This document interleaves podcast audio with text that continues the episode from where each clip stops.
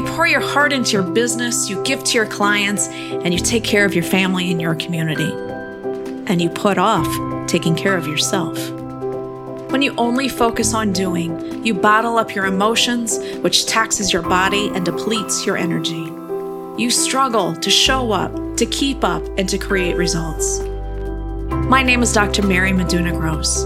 About 10 years ago, I burned out of the only career I thought I'd ever have. I got divorced, and I was crushed with chronic illness and pain. Now I have a business that I love, a husband I can grow with, and my health is on track. Through the power of coaching, I have come to recognize the resilience and power I carry within my soul. You have this resilience and power as well. Welcome to In Flow with Soul, where we create the space for playful restoration, space to pause, to play, and to connect with your soul. Because when you take care of you, your results will take care of themselves. Well, hello, everyone, and welcome back to another episode of In Flow with Soul. My name is Dr. Mary Meduna Gross, and today you are going to love this conversation with Nancy Zare. Nancy is a psychologist and a strategist who works with entrepreneurs and small business owners who want more business. For those of us who feel anxious about sales conversations, she helps us feel comfortable, poised, and able to converse with confidence so that we can get new clients. Nancy, thank you so much for, for making time for this conversation today. Oh, it's my pleasure, Mary. I can't wait to obviously talk with you and share this with your audience. This, is exciting. So oh, we always start though before we get into the content, right? And and the the material that you are the expert in. Tell us a little bit about your journey of becoming an entrepreneur. How long have you been doing this? What led you here? I think that entrepreneurial spirit was awakened about the age of five, which is when I went door to door selling peanuts for the uh, a charity. Okay. And I did that to raise money for, you know, a charitable effort. And of course, a cute little five year old selling something or other door to door was fairly well received. I don't sure. know that I experienced or was afraid of the rejection. And, mm-hmm. you know, um, obviously had my parents' blessings. Sure. And you know what? I got that sense of it was a kick. I have to tell you, it was an adrenaline rush, right? You know, right. as I was successful. So I think that's when it started that sense of uh, wanting to be independent and kind of talk with people and so forth. Okay. But so I also want to share with you, because I think yeah, this is important, that I never wanted to do sales. I thought sales was manipulative. So I'm telling this little story, which I haven't actually shared before with people about my, you know, going door to door and selling things, but I actually thought sales was manipulative. And so I never wanted to grow up and be a salesperson. But as so a kid, it was a kick. Right, right. So then at what point did you because at 5, I don't know, did you really know that you were doing sales or did you just think that you were you know, pushing good. Peanuts? That's a very good question because it was linked to a charity. It was linked to raising money for a charitable cause. And you already can tell that my heart is open to helping humanity. And if mm-hmm. there was a charitable need, and my parents, of course, supported that cause, you know, of course, I mm-hmm. threw myself wholeheartedly into it. So you're right. I don't know that I saw it as, as sales because it wasn't making money for me. It wasn't that I got some sort of, you know, toy or something as a result of this effort. I, I, had that feeling goodness, the doing goodness feeling, you know? Mm-hmm. So then at what point did you decide that sales was sleazy? Well, we had a, a friend of the family and that was his main that was his business. He was in sales. And for some reason either may, maybe my parents talking later or I got the impression that sales was manipulative. You know, again, my parents reacted negatively to salespeople. You know, mm-hmm. they immediately had their guard up, you know, when they were going to buy something, or there was this feeling you were going to get taken advantage of, that you might get swindled, manipulated. I think it was coming from that sense and uh, maybe a lack of respect for that friend of the family whose main livelihood was sales. Like somehow Uncle Gene was uh, uh, less than because he had this sales position. Interesting. I don't know. And and and not uncommon, right? You know, I still hear jokes about sleazy salespeople and eh, you know most of the time it's it's in in jest but there's always a kernel of truth right? Well, Even, any joke has a kernel of truth, right? That's what why you know. But you phrase it in such a way that people maybe laugh as opposed to say ah, you know, uh, and get uh, get upset by it. But I'm also thinking too of a play that was prob- probably popular in my childhood about Willy Loman. And Willy mm-hmm. Loman was a salesperson, and it, it, it, listen to the last name Loman. Yes. Okay, oh, it was wow. all yeah. about a loser about a guy who was just, you know, shuffling through life and dull and wasn't making a living, but he was in sales. And, and again, it was a negative, you know, correlation between doing that work and somehow the character of the person. I don't know. This is fascinating. I, I guess I haven't ever really thought about like where do we get these ideas about the sleazy salesperson um, but you know, you and I don't know each other that well. We've met a few times, but we're having this conversation as if we're totally on the same page with this. Your experience is very different than my experience, and yet we're we we got the same message somehow. And I'm sure the listeners have gotten the same message that somehow salespeople are less than.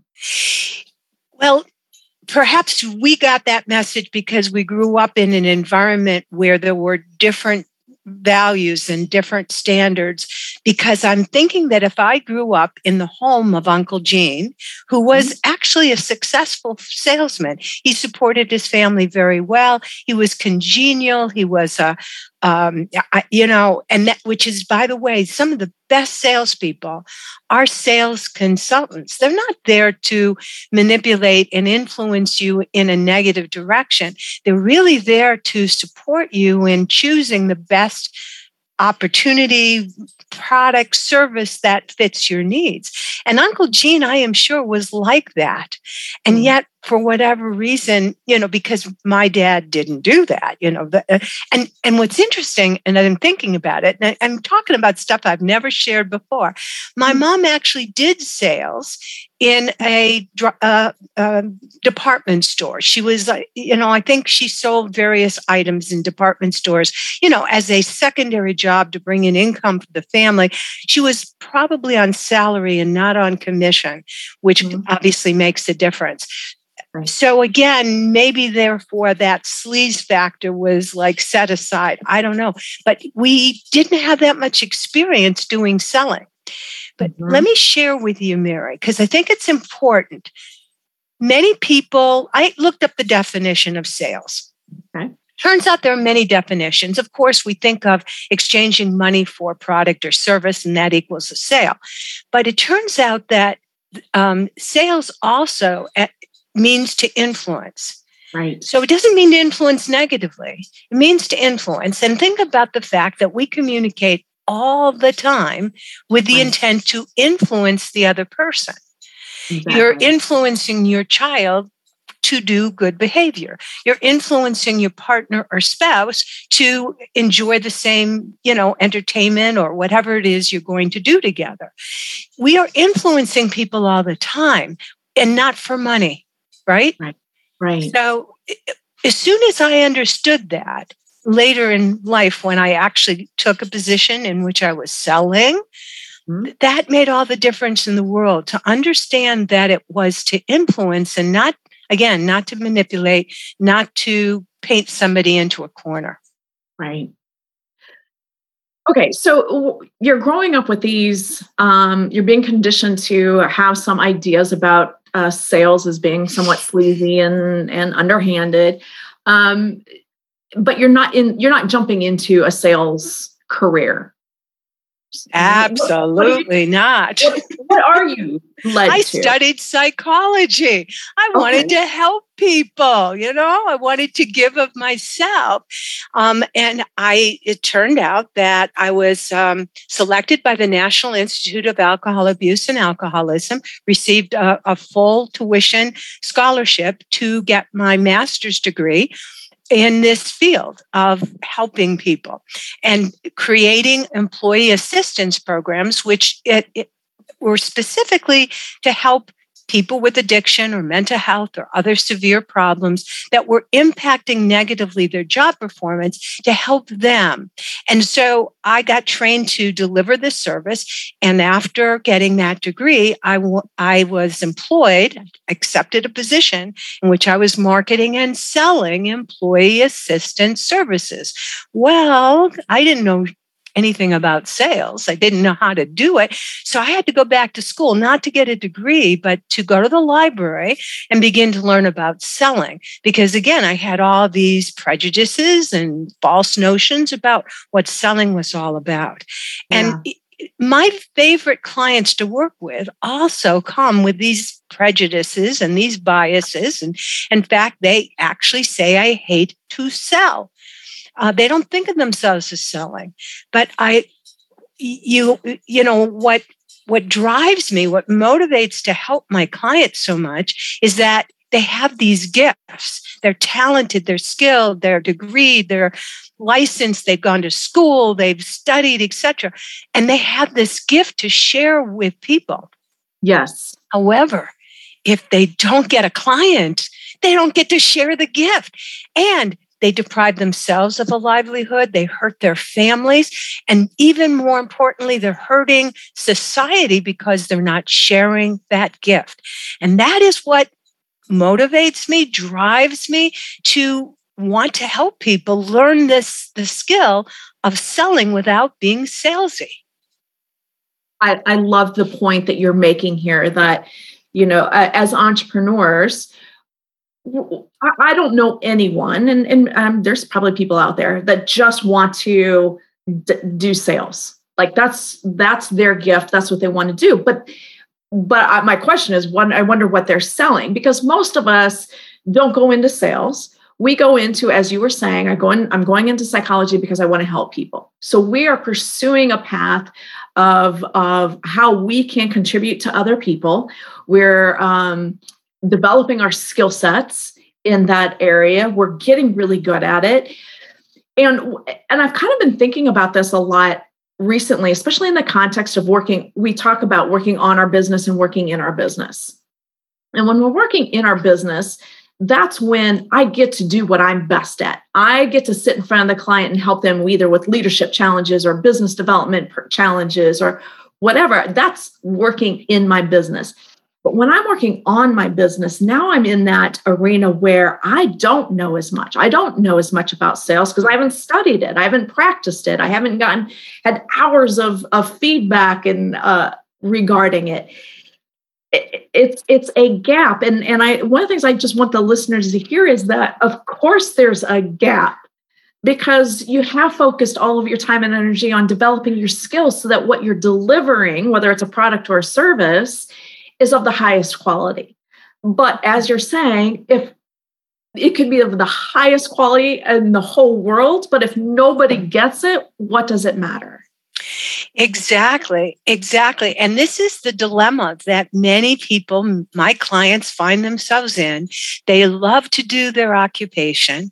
Like you say, they've trained hard, they've studied hard. It, nothing gives them more pleasure than, you know, to work with the people that they have obviously devoted hours to learning how to support and and and help.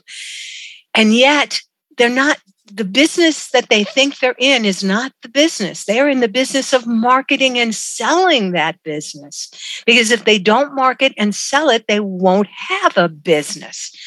Um, I'm I'm fond of using the quote from Mary Kay Ash that nothing happens in business until someone sells something. It's a very powerful message. Nothing happens until someone sells something.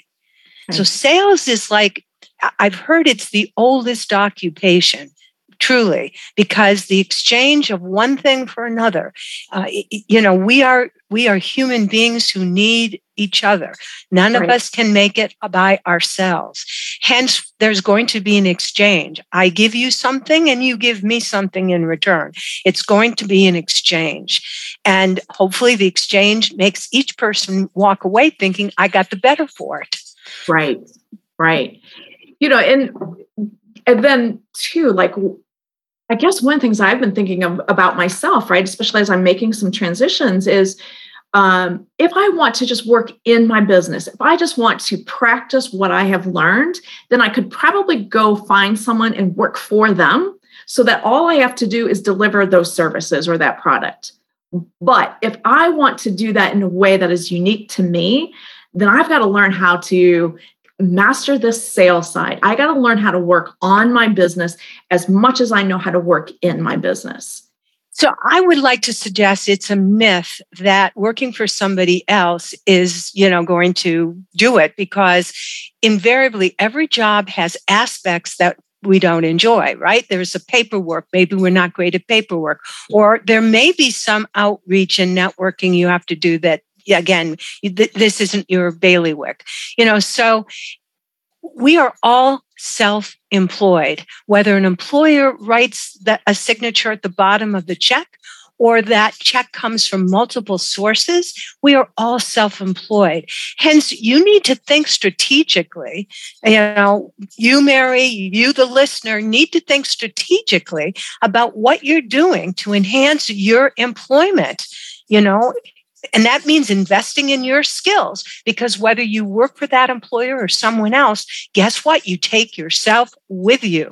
It's your skills. I, I remember um, I'm a big fan of Robert Kiyosaki. He's written Cash Flow Quadrant and Rich Dad, Poor Dad, and so forth. And he basically said anytime you go to work, for you know regardless you know you should always be thinking in terms of how does this enhance and grow my skills. You should not be taking a job just because it's going to put money you know bread on the table. You somehow should be thinking again strategically how will this opportunity give rise to again advancement more for me down the road. And it could be as simple as it'll open a door to meeting people or i learn about that industry or whatever it might be. Right. Good point. Thank you for sharing that. So we are focusing now on that working in the business. How do i find those people who need and want what i have to offer and that's what we're going to talk about today, right? Okay, let's let's talk about it because lead generation, which is finding the people that I want to work with, is probably one of the biggest challenges for the person who is you know self-employed who is you know looking to create a business for themselves and there are now many ways to do you know to reach out uh, pre-covid of course we were much more uh, heavily involved in in person networking, but there are huge numbers of, of online networking opportunities that are taking place. And of course, everybody is now the internet is just you know blossoming so that there again how do we digitally you know virtually create opportunities to meet people? Well you know linkedin facebook instagram all of them have billions of users. Hence these are potential prospects. If you know how to network, if you know how to develop relationships, whether on or offline. Exactly. Exactly. And again, it's making those connections. And and I like what you said too about, you know, every um, experience that we have, especially for thinking strategically about it, is going to take us, enhance where we are, take us to the next level, and set us up for the next level that comes after that. I truly, truly believe this. I used to be, uh, I used to teach at the college level. I was tenured professor at actually two different universities, and that meant I also advised students. See, there's a part of the job you may not want to do, which is, you know, you love teaching in the classroom, but guess what? You're going to be doing other things as well. It, I actually did enjoy advising students, but I would always, you know, talk to the students about, uh, you know, why are they even in college and what are they trying to get out of it? But every course they had to take at the undergraduate level, and of course they rebel. Why do I have to take this one? Because I'm studying X, you know, but you're telling me I have to do Y and Z. Well, I have personally found that everything I've learned has been useful to me, whether it's making a conversation with someone I meet who I don't know and they're a geophysicist, and it, it's like I can ask them about rock formations. Am I interested in rock formations? Not really, you know, but I have enough knowledge that I can do that or whatever might be the topic. So it's like, folks be open don't don't close your minds thinking that oh you know i don't have to study this or this isn't relevant to me there is relevancy to every experience that we have. You know find the gold nuggets. I mean that's what the you know that's what's there. They are the diamonds are underneath our feet. Just look there. They're there. I love that metaphor. And uh, in my personal life and in my business life here in, in the past couple of years that has I have experienced that over and over and over again to know that it's not a fluke. It doesn't, it's it's not a random kind of thing. It's one of those things I believe that um you almost you, you, you need to be looking for it. it because yes. if you're not looking, it's there, but you're not going to see it. You know, miracles abound all over the place when you open your eyes to them. But if you uh, walk in thinking, oh, there's no miracle here, there's nothing unusual, there's nothing I can learn, there's no relevance to me, then guess what you get? It's like the law of attraction. There won't be anything there for you. But if instead you open your eyes and open your heart and you open yourself to the uh, opportunity and the experience, there is miracles all over the place opportunities all over the place. Right? The, the right person that you need to talk to at the right time or or the right course that you took at the right time and all of those kinds of things. The right um, connection like this listening to the right podcast. Uh, it's exactly what i was going to mention you know our being together making yeah. this podcast. There you go. Yeah. it's all available to us so you made a huge shift. And again, before we get into your area of expertise, you've made a shift from that. You, you had that experience as a five year old where you enjoyed doing good for others. Mm-hmm. Then you had this idea that sales uh, is sleazy, and then you had to do sales yourself. And so yep. you dug into sales. What did you learn in that process as you were studying sales that helped you shift? Because I'm assuming now you don't believe sales is, is sleazy. Yeah, of course I don't. Right, and, right. And, you know, I'm into relationship, uh, you know, consultative sales, et cetera, which I think is very much, uh, you know, where people are aligned more and more. But I still am surprised, Mary, to find out how many sales trainers out there still practice the, you know, bang them hard and paint them in a corner and ask the right questions and answer their objections so that they have to buy. So, at any rate, what happened to me? I mentioned that I took this position where it's marketing and selling, and I didn't know how to sell, or I had this prejudice you know?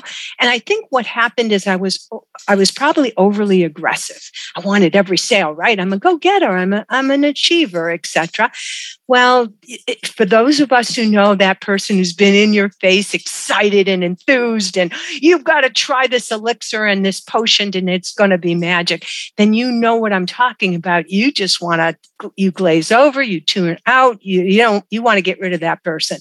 And i don't know if i was that obnoxious but possibly I was in some people's eyes. At any rate, I went to learn more about sales. I listened to um, recordings of you know folks who and some of the masters even personally went to conferences and heard people speak, read books, and I came across the fact that my own knowledge of psychology would help me because you know I for whatever reason you know you just kind of I don't know it was I compartmentalized it and didn't really think about it. Well, I hmm. knew from psychology that there are four personality styles. Hippocrates, the father of modern medicine, he was the first one who identified the fact that there were four distinct ways that people showed up and that he had to treat them medically. And when he treated them medically, it would both their physical bodies, but also psychologically their mental state. So sometimes it was a combination of both or one or the other four different ways people are literally biologically hardwired because we've now found research that shows that there's different biochemicals that kind of are in, in excess in the, the four types. And so there really are these unique differences. Well, when I put into practice and I shifted my approach, now based upon four ways people make buying decision, I call them four buying styles. Okay my sales quadrupled in 90 days. Really? So this was exciting, which is the reason yeah. why I started my business because I wanted to share it with others. So that desire again to do good and to give it away rather than keep it to myself is, you know, I guess a mainstay of who I am. And right. so, you know, I started my business uh, nine. Yeah, it's been over nine years ago that I I started this business. I call the system that I use a like ability. That's like with an A in front of it, a like ability, okay. Because you want the prospect to feel we're alike. Mm-hmm. If they think or sense or feel we're alike, wonderful things happen. They relax because you get me, we're alike, right? Right. This allows trust to build because they're more relaxed you're also going to feel more relaxed if they're relaxed, right? right. Um, and so your confidence will be higher. But then sales resistance, I mentioned that sales resistance, my parents had it whenever they had to make a purchase. Well, everybody has sales resistance. When you go to a store and the clerk approaches with the famous phrase, May I help you? We have a knee jerk reaction that says, No, I'm just looking because we love to buy, but we hate to be sold. Right. So we have that knee jerk reaction. So sales resistance will drop. So trust is high, sales resistance is low, and that opens the door to doing business together. Right. And and I have found that when I adjust my communication to match the prospect's buying style, it's not changing me. I, I, haven't changed. My message isn't changing. The words I use to deliver the message or the approach I use to deliver the message has shifted and been adjusted to match the style of the recipient. And okay. that has made all the difference in the world. Okay. So you got my curiosity here because you know who doesn't want to have I mean, I'll speak for myself. I want to have these sales conversations where it doesn't feel like I'm trying to, because I'm not trying to sell you something. I'm trying to help you solve a problem. And I have resources that have have been proven to solve that problem for many other people. So I'm curious in my conversations, would this solution also help you solve your problem? But what I'm thinking about, and I'm going to hear more about your system here, is how do I know who I'm sitting in front of? Because I, they don't come with their own little uh, personality profile. So how do I how do I do this? Don't you wish that they had a number on their head so that yes. you would know exactly who they are, like a label across their forehead, so you know what kind of buyer they are.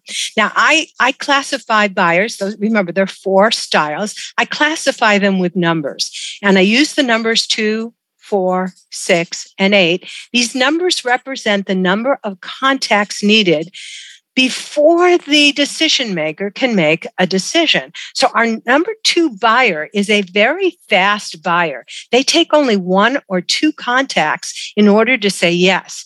They're quick, they're decisive, they want it off their plate, they don't mess around, they're results oriented, they love the finer things in life, etc., and off they go. I usually call them one and done when I'm talking to my clients. Because if you don't ask on the very first meeting, would you like to work with me? Chances are they're off doing something else with someone else. So you've got to pin them down the first meeting.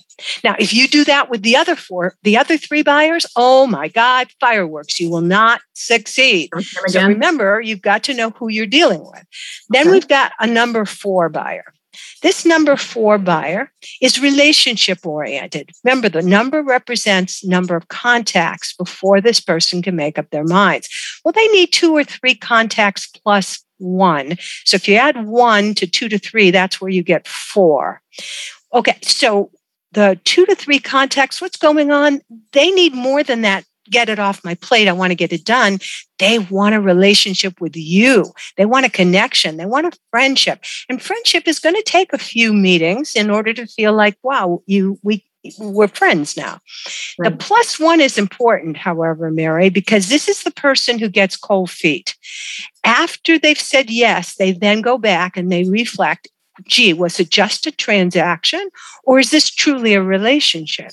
And so that's why the plus one within 24 hours, one more contact is needed to make sure this person knows I care about you, not just that you, we made a sale. And then we've got the number six buyer. This person is very safe and secure. They want to vet you through the Better Business Bureau or the Yelp directory or wherever it is they can get information from colleagues, from friends. Have you used the service? Who's this person? Are they reputable? Now, they take about six or seven contacts to make up their mind. 70% of sales are made after the seventh contact. So, this is actually your average buyer. Your average buyer is collecting information on your professionalism, your organization, whether this is a safe, secure, and sound decision. Okay. And then we've got your number eight buyer. The number eight takes 8, 10, 12, 20 contacts or more to say yes. They are taking a deep nosedive into the subject area. They are getting your PhD, Mary, before they can hire you to do leadership effectiveness. They want to know everything about leadership effectiveness. So you want to give them books, you want to give them articles, you want to help educate them because they can't say yes to you until they think you are an expert. Okay. And so knowing whether a buyer is fast, intermediate, or slow is going to make a huge difference in what you need to say and how you follow up. With the number two buyer, there's no follow up because I told you it's one and done. This person, if they don't buy that first time, they are elusive. They're like butterflies. You will never catch them because they're flitting off to some other activity your number four buyer, you want to follow up heart to heart. You want that friendship. You want to talk about the, who you are and who they are and ask about the family and know what's going on in their personal lives because this is where they're going to feel a connection to you. They're buying a friendship. Your number six buyer is going to need social testimony. So you want to refer them to other clients who've used your service. You want to show them reviews or testimonials that you've published, you know, perhaps on your website or wherever. Mm-hmm. And your number eight, as I mentioned, you're going to feed them information. So again, different kinds of follow up, different kinds of messaging. And yet remember that your overall message actually is the same. It's just the words you're using and the approach you take will be different. Right. I think this really goes nicely with the uh, system that I use. Uh, we call it the market dominating position, where we talk, we, we identify, I work with my clients to identify what is that problem that you help your clients or your prospects solve. What are the benefits that they get on the other end of their their problem being solved and then what is the information that they need in that gap between what the problem that they're experiencing now the benefits that they want what how do i help them fill that gap so that they are they feel like they're making the most informed decision they can make and i think the system that you've just outlined is really helping us know um, uh, how the person sitting in front of us is taking in that information, how much information they need in order to be able to feel like they're making the best decisions that they can for themselves and their business. Exactly. Exactly. So with the number two buyer, you don't want to give them details. They're not looking for details. They want a bottom line. And so they want to know that 52% of people did this or that or the next thing. That's it. They just, you know, they don't want to know how you got the 52%. They're not interested in the science. You know, don't right. bore them with all that information. Just say to them, hey, this is what we can do. Shall we get started? And, exactly. and and there they go you know and again you don't want to give facts and figures to your number four because they want to know you they want to know you personally they want to feel connected to you before they can talk about what it is you're going to do for them you know right. um, your number six is again looking for very specific information they want safety and security hence they need to know who else has used your service you know, before they can feel comfortable, you know, uh, about it. Right. So when you're working with your your clients then how do you help them identify who they're sitting in front of yeah, I do that within a quick minute because the quicker you have a, a, guess, a hypothesis as to what the person's style is, the quicker you can adjust what you're going to say. And so there are six factors that I teach my clients to look for. The first is vocal qualities because a lot of times we are talking to people like they call us up or whatever, you know, and so the, the voice will tell you. There are people who speak fast or slow, have inflection, you know, whatever, to speak in full sentences, you know, just blah, blah, blah, blah, bullet points. Uh, all of these tell you what their vocal what their style is through their vocal qualities. Second is how they dress you know whether they you know what colors they use do they use patterns do they have jewelry or makeup or um, you know cufflinks or high heels. All of these will tell you what kind of buyer they are. And it, you know as i share this with you mary it's so important for you and others to realize that we take in this information all the time but we don't know what to do with this information. You are mm. aware that the person you're speaking with you know is wearing a particular color or that they have a suit jacket or that they have the collar buttoned up to their throat but you don't know what that means. And that's so i provide the secret decoder ring so okay. you can figure out what it means. Okay? And it's 85 90% you know accurate. And then um, the third factor so we talked about voice, we talked about dress. The third factor would be behavior you know, do they look you in the eyes? Do they shake your hand? Not whatever. There are many cues behaviorally that tell you. The fourth is um, their correspondence. And here you can actually look at what, what words they use, how they write. Again, do they write in complete paragraphs? Do they give you a list of items? Or do they give you a lot of information or it's very short? All of these will tell you about their style. And then that leads us to social media because social media is both looking at what people write as well as their pictures of themselves or others. And that uh, too is another way to detect. And the last one, and thanks to Zoom, many of us are able to look inside people's offices and homes and see how they're decorated. Uh, and again, are there things on the wall? Nothing on the wall? Do they have um, a messy desk? Do, you know, is everything in order? I mean, all of this tells you about the style. Interesting. There's so much to take in. Uh, We're taking it in. We just we don't are. have categories for what it means. And right. like I say, I provide the secret decoder ring. Yes, exactly. So as a business person, then we know what problems we're solving. We know where we get our clients to um, on the other end, the benefits to it. And then you're helping us in the middle. How do we communicate that in such a way that our prospect is able to relax with us, uh, uh, build rapport with us, and, uh, and trust that the solution that we're offering is right for them?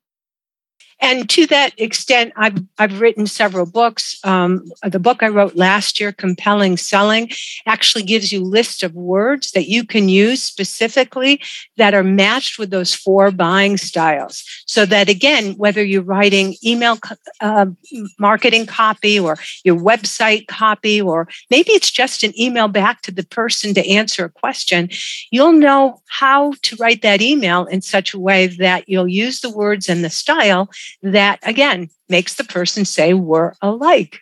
Right.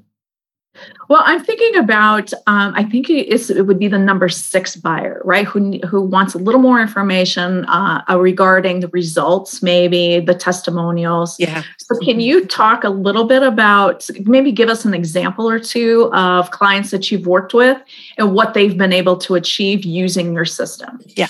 The first that comes to mind is my client June, and um, uh, June was prospecting using Instagram, which is commonly, you know, nowadays we are online and we're making relationships online. And the, she seemed to hit it off with this person really well, so much to the, that the individual asked her for a proposal. And of course, June happily put together a proposal, sent it to her. Crickets, hmm. silence. Mm-hmm no response. So June messaged, messaged her again, no response. Third time, no response. Well, we had a coaching call and she shared with me what had happened that week. And here's the scoop June's style was transactional. She was Mm. approaching it as the number two fast, quick, decisive. You want the proposal? Let's go. Her customer was a number four Mhm. who wanted the relationship. And they had a great relationship until June sent the proposal, at which point it became transactional and the relational part was left, uh, somehow fell away. And it's, and so I, I helped June recognize that. And then we crafted a very quick little text message to go back to the prospect. Literally five minutes, we were still on the coaching call. Five minutes later, we got a text back from the prospect, and she was back on board. And eventually, yes, she made the sale. So Wow. that again, knowing someone's style is so important to use the right language. You know, June felt they had the relationship, but remember that number four gets cold feet. They need the plus one, and as soon as it became, you know, transactional, that that prospect got scared.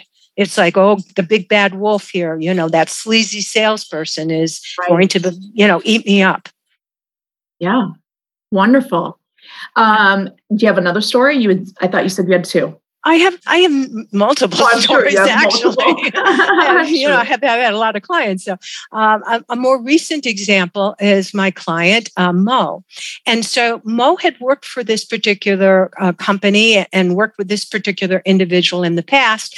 And during that first project, there had been delays and challenges and so forth, which were not really due to Mo, but they were due to the fact that the uh, client was giving her misinformation, thinking she knew what was going on, and she really didn't. And so they had to backtrack and then redo things. And that took more time, time that hadn't been planned for or budgeted for. And so it it cost Mo, you know. And so now Sure. there was an opportunity to work with this person on a second project. However, Mo didn't want a repeat of the first event. So again, we looked at the personality style of the client. And Mo crafted her message based on that style so that going forward, they're now on good footing. It's there's a much clearer understanding about their working relationship. And so, yes, she was hired for the second project, but hired with a different understanding or expectation of how it would proceed. And Mo, Mo being a number four, caring about the relationship, was very concerned that if she spoke up and gave negative feedback to the prospect, the client, about the previous work situation, that she might not get the job. Right. And so, again, working with that number four, but her client was actually more of a six or an eight in Oh. terms of, yeah. And I said, so this is what you do. You're going to ask a question rather than make a statement. You're going to ask them, so what did you think happened during that last event? How did it go from your point of view? So by asking a question, she was, those questions got the other person to speak forward. And then Mo could say, Yeah, I experienced something similar. Here's what I propose we do to going forward. And that was how she handled it. And that's what made a difference. And, and then Mo didn't have to worry about, oh, I'm going to offend this person because the number four person is about relationships. Even as a seller, they're always about relationships. And so that's so again, knowing your own style and knowing the other person's style makes a big difference. Absolutely. Nancy, this is really rich content, and I am really grateful for your willingness to share this with us because I, I think most of us have that um, conditioned belief that there's something dirty about sales, and uh, we just want to get to doing our our delivering our services. We want to skip over that whole sales part. But what you're giving us today are those uh, tools that we can authentically connect with a prospect reg- around their challenges and the solutions that we have to offer to see if it is going to be a good match. Sometimes it is, sometimes it's not, right? Yes, and you can still be helpful and you can still, you know, maintain and and and nurture a relationship even when someone says no. You can mm. continue to work with them over time because things have a way of changing. And if you maintain the relationship and integrity, you know, right. keep keep yourself and your values, then you can be a, a resource for that person in the future. Yeah. And I think too, when you just what you're saying here about the values of us as that salesperson being connected to uh, to our own values as we're going forward, that allows us to show up with confidence. You had mentioned confidence earlier in this conversation. And, and confidence that, is a key in sales. We are really, um, what are we exchanging? Initially, we're exchanging energy. So when right. you have positive, confident energy, the other person usually loves that, soaks it up. You know, it's a very endearing quality of salespeople when you're confident. If you come across kind of you know, I don't know and uncertain, your chances for sale really go down. Yes, absolutely. Because people want to work with someone who's confident that they can get to that solution that they're promising. Mm-hmm. Absolutely. Well, Nancy, before we go, tell us a little bit about how you work with your clients and then how people can connect with you. So I do work with people individually. I also work with them. I have a group coaching program, and I um, I currently have a free training that happens every Tuesday afternoon at three o'clock Eastern time, and that's noon Pacific. Or if you're on Central time, it's two o'clock. Uh, you can obviously calculate. Or, uh, you know, uh, this is a training called No Pressure Selling, and I go over the five common mistakes that salespeople are likely to make, uh, three ways to avoid coming across as salesy, and one proven method for changing no to yes and uh, and that works over 85% of the time. Uh, so that is available for people. If you go to Eventbrite and search out Nancy Zare, you'll find uh, No Pressure Selling available, and just sign up for a convenient time for you. And uh, for those who would like to perhaps read more about what I do, I'd recommend my book Compelling Selling, which is available on my website. Uh, and uh, you can get it there or you can get it through Amazon. But if you get it through my website, you get an autographed copy. So, and you also pay a little less than Amazon. And I do that as an incentive because I get to develop a relationship with you. When you buy it through Amazon, I have no relationship with you. Right. You might with me, but I don't have one with you. Exactly. Exactly. Well, Nancy, again, thank you so much for sharing this uh, with us today. This is an area that many of us, um, don't like about being an entrepreneur. And you're giving us tools to make that part of our job, our work, um, authentic for us. Yeah, and I yeah. think that's really key. So thank you so much. It's my pleasure. To your sales success. Thank you. Hi, this is Mary. Thank you so much for listening to this episode. I hope that you are coming away feeling maybe a little inspired, maybe a little more informed, or maybe just rested. Most of all, I hope you're coming away feeling empowered. If you do, please leave me a five star review on iTunes. But most importantly, please pass along this sense of empowerment to your friends and to your networks. Thank you so much for your support. I appreciate you.